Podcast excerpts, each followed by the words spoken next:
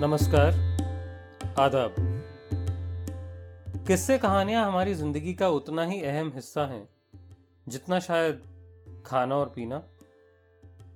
कहानियाँ हमें हंसाती हैं, रुलाती हैं, सिखाती हैं। वो बचपन में सुलाती हैं, बड़प्पन में रुलाती हैं। कहानियाँ हमें वहाँ ले जाती हैं, जहाँ हमें गाड़ी या जहाज़ भी शायद ना ले जा पाए। तो चलिए हम भी चलते हैं दूर कहीं। कुछ कहानियों के साथ। मैं, मुदित सिंघल, आपका तहे दिल से स्वागत करता हूँ इस पॉडकास्ट पर, जिसका नाम है कहानियों का गुच्छा। इसमें आप सुनेंगे हिंदुस्तानी जबान के प्रसिद्ध लेखकों की कहानियों की कई श्रृंखलाओं को, जिनको मैंने चुना है किसी न किसी विषय वस्तु के आधार पर। तो सुनते रहिए कहानियों का गुच्छा, मेरे, यानी मुदित सिंघल के साथ।